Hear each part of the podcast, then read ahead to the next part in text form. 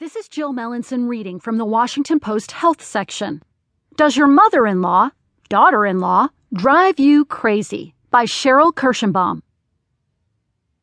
A dear friend of mine dreads the annual Thanksgiving pilgrimage to her mother in law's house. She loathes everything from the five hour car ride to the over the top seasonal decor.